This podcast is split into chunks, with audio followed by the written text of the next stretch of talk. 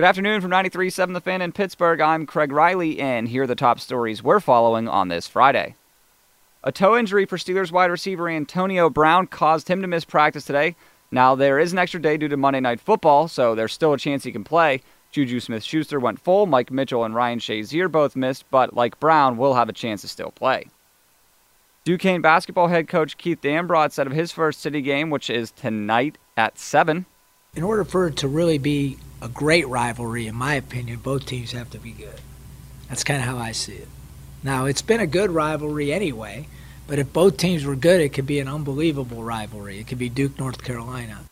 The Dukes won last year, breaking a 15 year Pitt winning streak, as Panthers senior Ryan Luther said of tonight. I think it's, you know, good and healthy for the city, you know, kind of have that rivalry and kind of look forward to, uh, you know, both teams obviously don't have to go very far. Staying at the college level, former Tennessee football coach Phillip Fulmer has taken over as the school's new athletic director. Jimbo Fisher looks like he's headed to Texas A&M.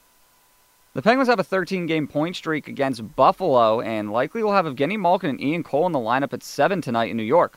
Cole, back as he deals with trade speculation, had this to say. It's just one of those things that uh, you know, as a player, you don't have a ton of control over, and um, you know, it's uh, something that is uh, certainly unfortunate. But uh, you know, keep working hard, and, and, everything should take care of itself. In some golf news, the Hero World Challenge, a big day for Tiger Woods. He puts up a 68 after yesterday's 69. That gets him to seven under. Charley Hoffman, the leader, at 12 under. Jordan Spieth in second at 9 under. That puts Tiger in third place in a tie with Rickie Fowler and Matt Kuchar.